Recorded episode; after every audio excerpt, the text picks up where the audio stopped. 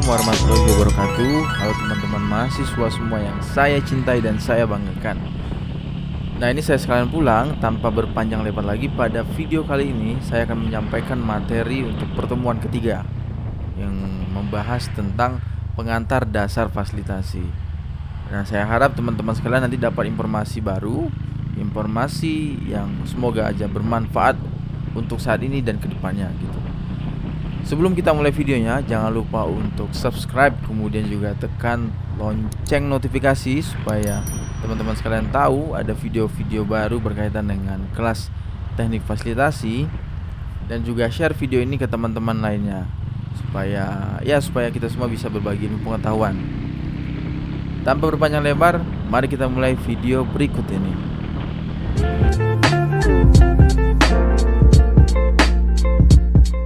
Baik, assalamualaikum warahmatullahi wabarakatuh. Halo teman-teman mahasiswa semuanya.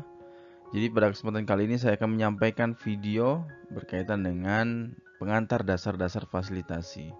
Baik, langsung saja kita mulai videonya. Baik, nah untuk slide yang pertama ini saya akan menyampaikan berkaitan dengan uh, ada apa sih dengan fasilitasi, uh, kemudian mengapa kita mempelajarinya, Kemudian mengapa fasilitasi ini is a thing di uh, era sekarang gitu. Jadi perlu saya sampaikan saat ini bahwa memang terjadi uh, perubahan paradigma atau peralihan paradigma di mana dahulu masyarakat itu dikategorikan sebagai seseorang yang membutuhkan, sebagai seseorang yang tidak punya pengalaman ataupun minim pengalaman dan juga tidak punya pengetahuan sama sekali. Nah, makanya dahulu dalam konsep pembangunan dikenal dengan istilah pembina atau penyuluh. Di mana tugas dari seorang pembina ataupun penyuluh ini adalah untuk melakukan yang namanya transfer pengetahuan, melakukan yang namanya e, mengajari atau mendikte masyarakat untuk melakukan hal-hal e, tertentu. Nah, di sini masyarakat diposisikan sebagai orang yang e, menerima ajar ya orang atau orang yang diajar atau sebagai objek gitu.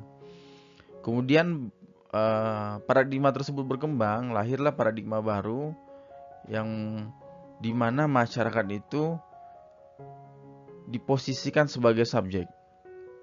Kemudian juga uh, atau lebih dikenal juga dengan istilah pemberdayaan masyarakat. Masyarakat diposisikan atau dianggap sebagai seseorang yang man, yang di mana dia punya pengalaman uh, semasa hidupnya pasti dia melakukan yang proses proses akumulasi uh, pengetahuan-pengetahuan baru jadi kita tidak menganggap masyarakat sebagai gelas kosong jadi masyarakat adalah gelas yang sudah terisi atau kemudian uh, kita juga bisa mengistilahkan masyarakat sebagai mereka uh, sosok atau seseorang yang punya kesadaran gitu. Nah, di sini Eh, paradigma ini paradigma pembangunan ini kemudian menggunakan istilah yang namanya fasilitasi.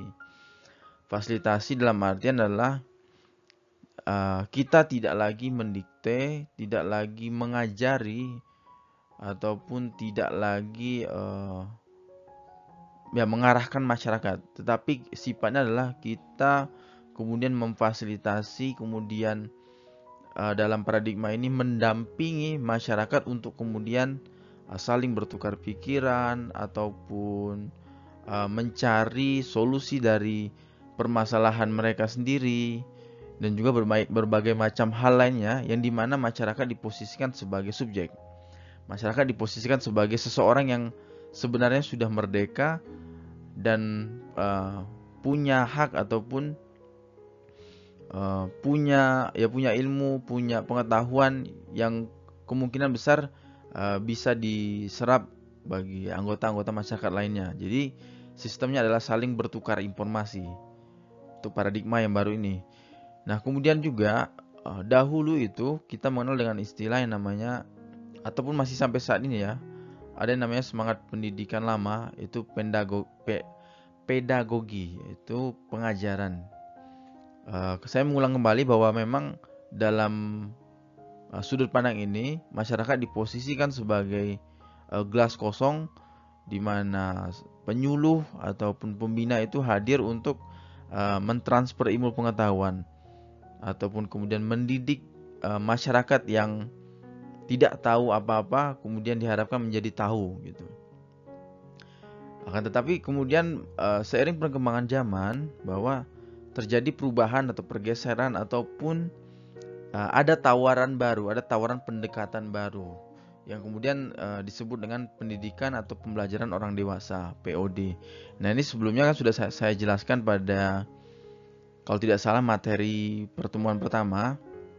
Jadi pada pendekatan pembelajaran orang dewasa atau andragogi ini uh, masyarakat intinya adalah untuk menumbuhkan uh, karakter ataupun watak kemudian juga mendewasakan memandirikan dan juga memberdayakan uh, masyarakat. Jadi kita posisikan masyarakat sebagai seseorang yang sebelumnya punya pengetahuan, dia punya pengalaman, akan tetapi belum belum berdaya atau belum merdeka sepenuhnya. Nah, dengan proses fasilitasi ini, harapannya adalah masyarakat menjadi berdaya, masyarakat menjadi uh, punya kuasa atas dirinya sendiri, kemudian juga masyarakat menjadi mandiri seperti itu.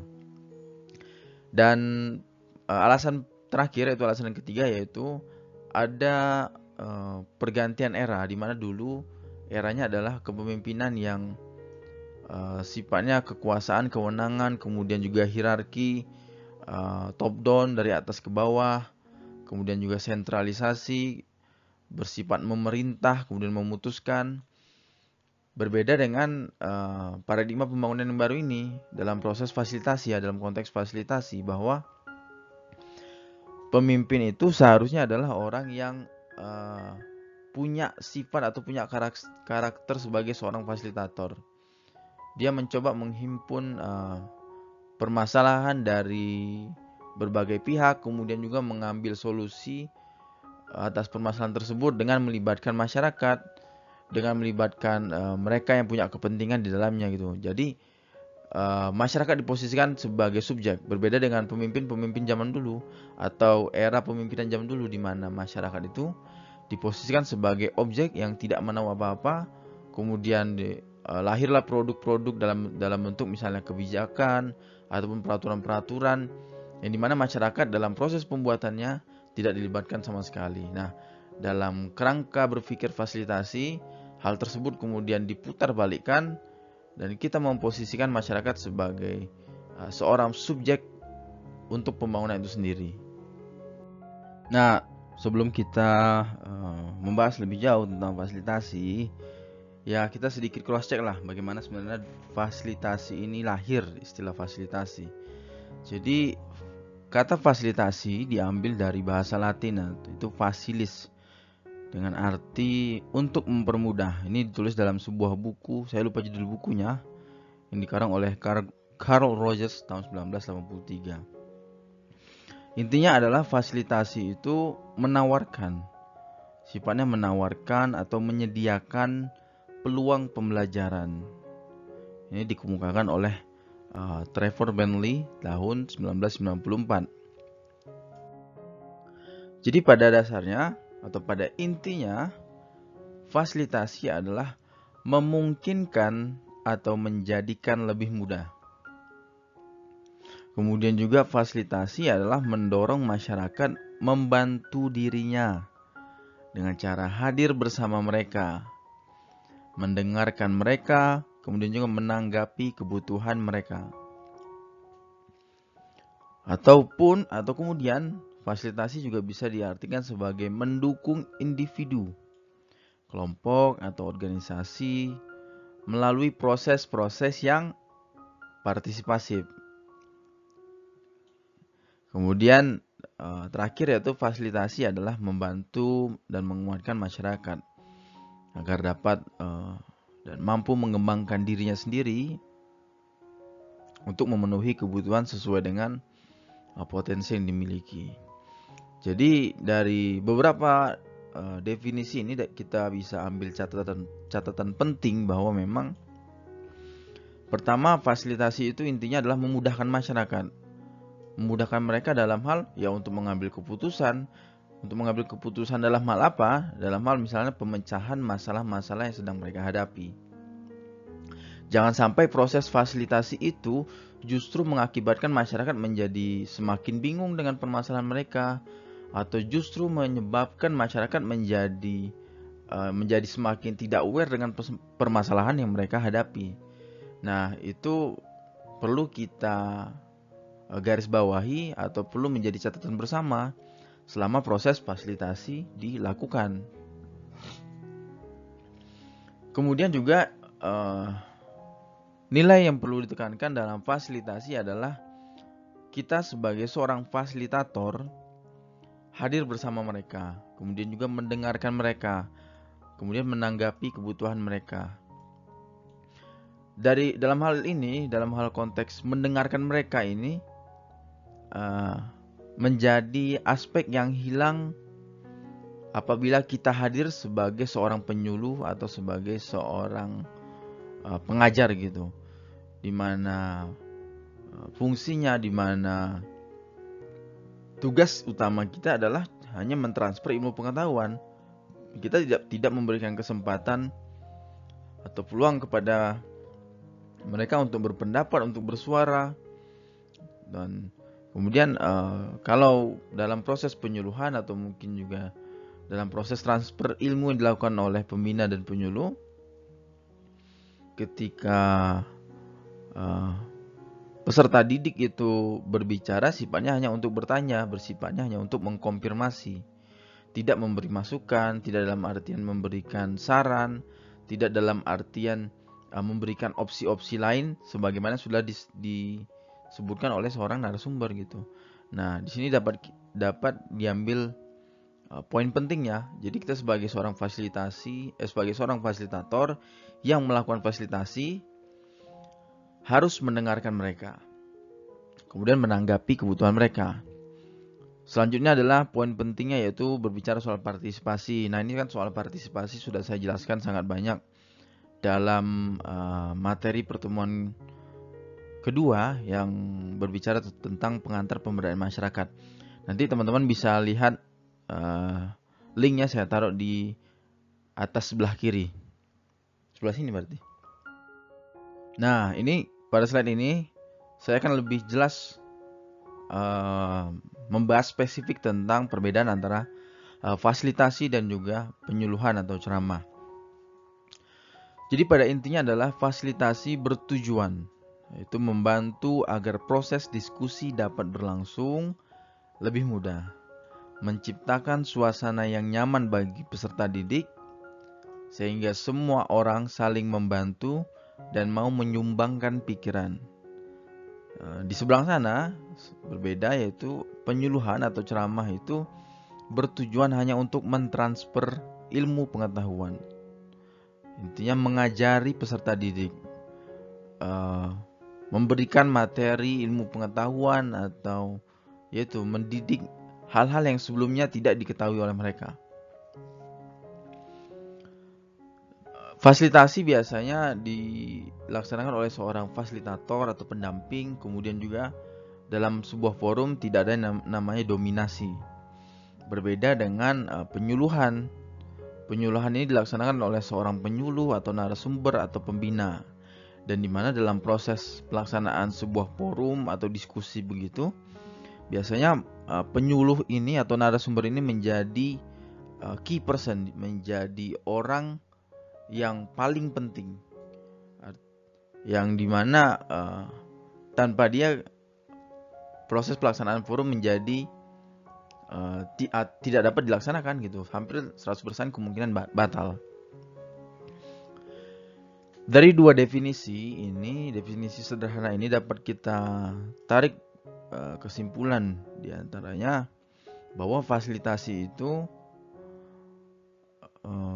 punya misi untuk menggait atau uh, memantik lah supaya masyarakat itu mau berpendapat, mau bersuara. Masyarakat mau uh, memberikan usulan, masyarakat mau uh, memaparkan permasalahan-permasalahan yang sedang dihadapi. Berbeda dengan uh, penyuluhan di mana masyarakat diposisikan sebagai tadi gelas kosong Intinya adalah kita mencecar berbagai macam informasi dan masyarakat dipaksa untuk menerima. Kemudian uh, seberapa besar atau per, seberapa besar persentase uh, ilmu pengetahuan yang mereka terima itu tidak menjadi uh, tidak menjadi urusan kita sebagai seorang penyuluh atau narasumber. Berbeda dengan proses fasilitasi, seorang fasilitator harus memastikan bahwa uh, mereka memfasilitasi dengan suasana yang nyaman. Salah satu contoh sederhananya adalah jangan sampai dalam proses fasilitasi uh, ada sekelompok orang atau ada segelintir individu yang dia mendominasi forum. Biasanya dicontohkan misalnya uh, kehadiran-kehadiran pejabat-pejabat desa, misalnya kepala desa atau kemudian kepala urusan atau kasih yang kemudian uh, kehadiran mereka tersebut justru uh, membuat masyarakat masyarakat yang hadir menjadi tidak nyaman. Mereka menjadi enggan untuk bersuara karena takut nanti uh, implikasinya mungkin ketika mereka mengurus hal-hal administratif di desa uh, dihambat atau dipersulit gitu. Nah makanya dalam proses fasilitasi kita seorang fasilitator perlu uh, memastikan bahwa peserta didik itu nyaman suasananya atau e, merasa tidak terintimidasi begitu. Dan juga yang terakhir yaitu dalam proses fasilitasi semua orang itu saling membantu. Tidak hanya fasilitator membantu peserta didik atau masyarakat yang hadir pada forum itu, tapi antar masyarakat, antar masyarakat mungkin antar masyarakat dusun A dengan dusun B atau mungkin antar masyarakat RTA dengan RTB atau antara Bapak A dengan Bapak B, mereka semua semua itu saling berkaitan, saling membantu, saling memberi masukan. Begitu. Berbeda dengan proses penyuluhan atau ceramah tadi. Maaf di sini ada typo, kesalahan dalam penulisan. Ini bukan ceraham tapi ceramah. Oke, nah ini kita lanjut ke pembahasan berikutnya tentang uh, perbedaan antara mengajar dan membelajarkan. Jadi mengajar di sini punya hubungan erat dengan uh, penyuluhan atau pembinaan tadi. Sedangkan sedangkan membelajarkan membelajarkan ini di punya hubungan erat dengan proses fasilitasi. Jadi uh, untuk sementara sudah tahu ya perbedaannya. Mengajar itu konteksnya dalam uh, bahasan yaitu sebagai seorang penyuluh atau sebagai seorang narasumber atau sebagai seorang penceramah. Sedangkan membelajarkan ini konteksnya lebih kepada fasilitasi yang dilakukan oleh seorang uh, fasilitator. Nah, dalam ilmu pengetahuan, pelajar ini me mengajar ini pendekatannya adalah pendekatan pedagogi. Ya tadi kita kita menganggap menganggap peserta didik itu sebagai kelas yang kosong yang harus diisi. Berbeda dengan membelajarkan dalam proses fasilitasi yaitu pendekatannya pendekatan andragogi. Salah satunya itu dicontohkan yaitu pembelajaran orang dewasa yang saya jelaskan pada uh, slide uh, pada presentasi video pertemuan kedua kalau tidak salah. Nah, di sini dapat kita baca bersama Mengajar itu biasanya identik dengan guru bertugas sebagai so mengajar, teaching. Sedangkan murid bertugas menerima pelajaran atau diajar. Begitu juga dengan penyuluh. Meskipun uh, bekerja dengan cara yang lebih partisipasif, misalnya menggunakan media-media populer seperti uh, kertas blanko, diskusi, kuesioner gitu. Akan tapi sifatnya tetap sama. Intinya adalah penyuluh itu ingin mentransfer ilmu pengetahuan kepada uh, masyarakat peserta didik yang hadir. Narasumber ataupun penyuluh itu dia dianggap sebagai uh, juru penyelamat gitu dalam dalam forum tersebut. Dan juga mengajar itu tujuannya adalah hmm, sekedar lah, sekedar transfer informasi dari luar yang yang sering tidak relevan dengan realitas atau permasalahan yang dihadapi masyarakat. Makanya kadang sering kita temui dalam proses penyuluhan itu uh, masyarakat sedang menghadapi masalah Mungkin dalam ini contohnya masyarakat menghadapi masalah namanya stunting lah, di mana ada pengkecilan anak gitu. Beberapa anak mengalami gizi buruk, sedangkan penyuluhan yang hadir itu malah justru penyuluhan bagaimana agar hidup bersih dan sehat, bagaimana caranya untuk uh, menjaga kebersihan kamar mandi. Jadi kan ada semacam uh, tidak ada titik temu lah antara antara masyarakat dan uh, narasumber gitu ataupun penyuluh. Nah, sebaliknya di seberangnya yaitu di sini dalam proses membelajarkan dalam proses fasilitasi itu menggunakan komunikasi multi arah.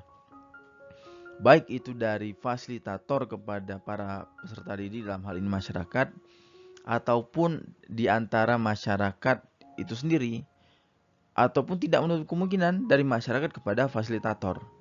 Karena posisi fasilitator dan masyarakat adalah setara. Kemudian uh, mengedepankan proses dialog dan prinsip kesetaraan.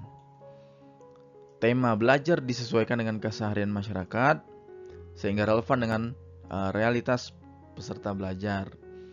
Karena nanti dalam proses fasilitasi itu ada yang namanya tahapan identifikasi. Jadi kita memfasilitasi atau membantu proses pembelajaran di masyarakat itu sesuai dengan kebutuhan masyarakat. Nah, bagaimana kita tahu kebutuhan masyarakat? Uh, lewat tahap ta lewat tahapan identifikasi permasalahan itu. Dan pada intinya adalah membelajarkan itu mendorong peserta agar saling belajar bukan mengajari. Oke, nah ini kita lanjut ke slide berikutnya.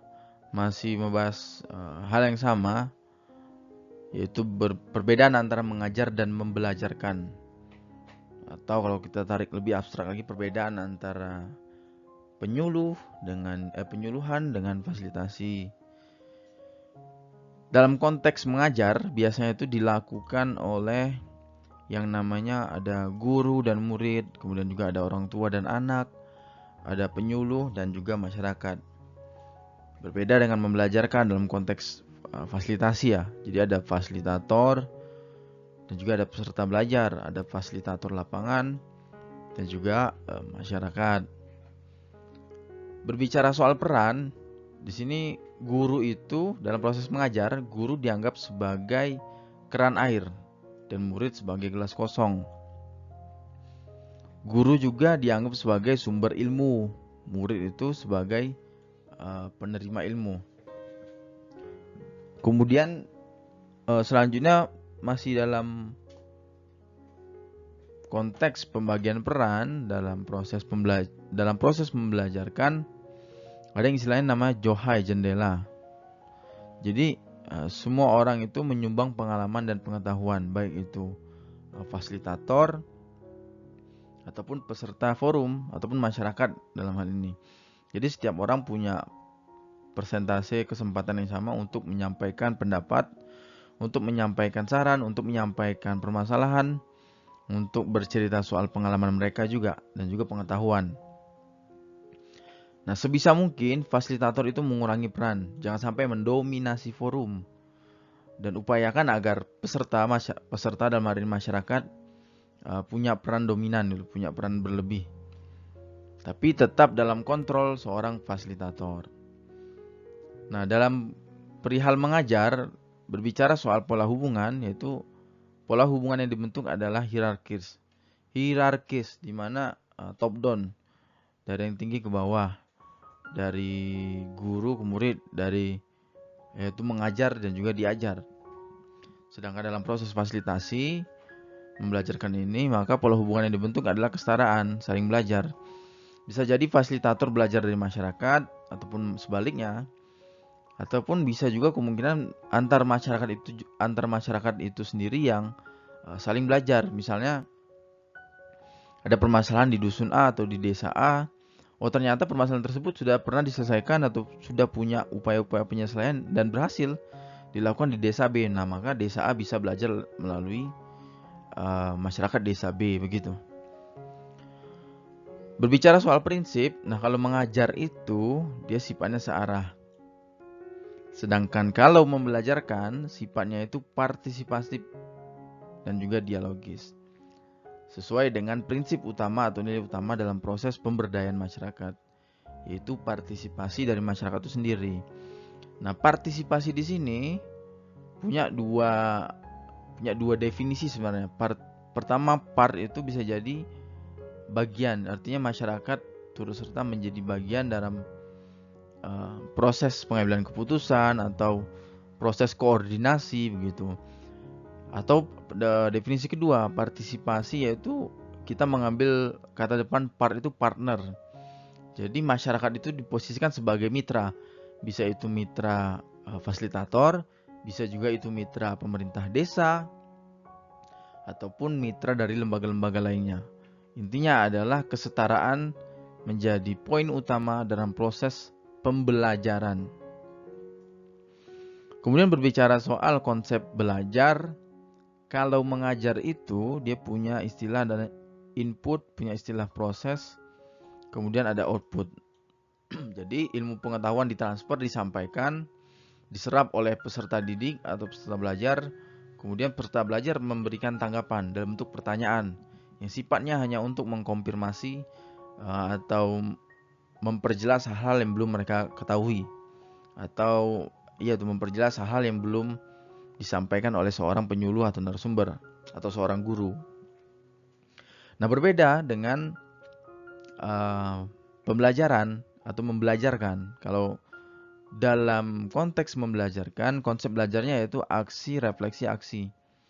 Jadi kita melakukan sesuatu hal, kemudian direfleksikan apakah uh, kegiatan tersebut efektif, apakah program tersebut berjalan dengan lancar. Kemudian kalau tidak berjalan lancar, permasalahan apa yang sebenarnya terjadi atau hambatan-hambatan seperti apa yang sebenarnya menjadi uh, kendala pelaksanaannya. Kemudian hasil refleksi tersebut dilakukan pembaruan, dilakukan uh, proses perbaikan dan kemudian dilakukan ulang, aksi ulang gitu.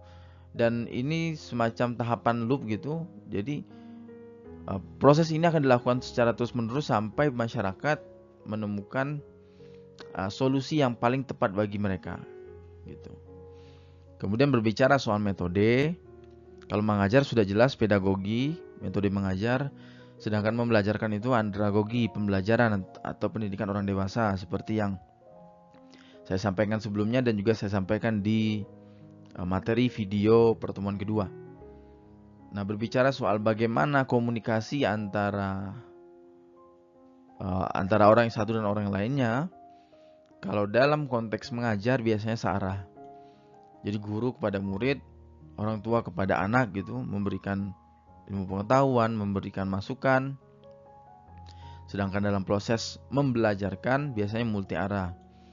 Jadi eh, fasilitator dalam hal ini ya dalam hal konteks atau fasilitasi fasilitator tidak selamanya menjadi uh, key person menjadi uh, kunci utama tapi bisa jadi masyarakat justru memberikan uh, pendapat atau menceritakan pengalaman-pengalaman yang sebelumnya belum pernah dialami oleh fasilitator atau belum pernah uh, di dilaksanakan atau belum pernah ditemui fasilitator di lapangan begitu.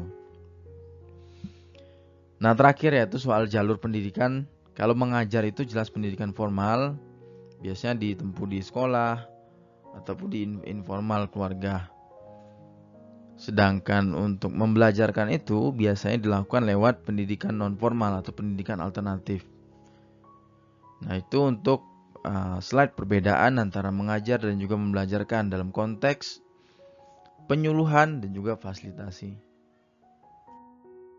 Oke, nah, kesimpulan sementara yang bisa kita ambil adalah fasilitasi itu sebenarnya sebenarnya pada intinya tidak hanya terbatas pada pelaksanaan suatu forum atau pelatihan. Akan tetapi fasilitasi merupakan serangkaian, ingat serangkaian bisa jadi itu tindakan ataupun nilai-nilai, gagasan, program bahkan perilaku keseharian yang mampu membawa masyarakat pada perubahan positif dan mandiri. Nah, setelah uh, materi yang saya sampaikan tadi berkaitan dengan uh, ada apa sebenarnya dengan fasilitasi, mengapa fasilitasi tersebut menjadi uh, is a thing di saat ini kemudian juga perbedaan antara penyuluhan dan juga fasilitasi kemudian poin-poin penting dalam pelaksanaan fasilitasi. Namun yang harus menjadi pengetahuan kawan-kawan mahasiswa sekalian menjadi catatan kita bersama bahwa memang realitas di lapangan itu sendiri ada banyak term atau istilah atau penyebutan berkaitan dengan seorang seseorang yang melakukan fasilitasi. Jadi tidak hanya diistilahkan sebagai fasilitator, tapi ada banyak sekali nama-nama yang mungkin tiap daerah itu punya uh, penyebutan sendiri. Kadang program pemerintah itu punya penyebutan atau istilah sendiri. Kadang dari NGO atau lembaga non profit atau lembaga lembaga lembaga non pemerintah itu mereka punya uh, penamaan sendiri berkaitan dengan orang yang melaksanakan fasilitasi.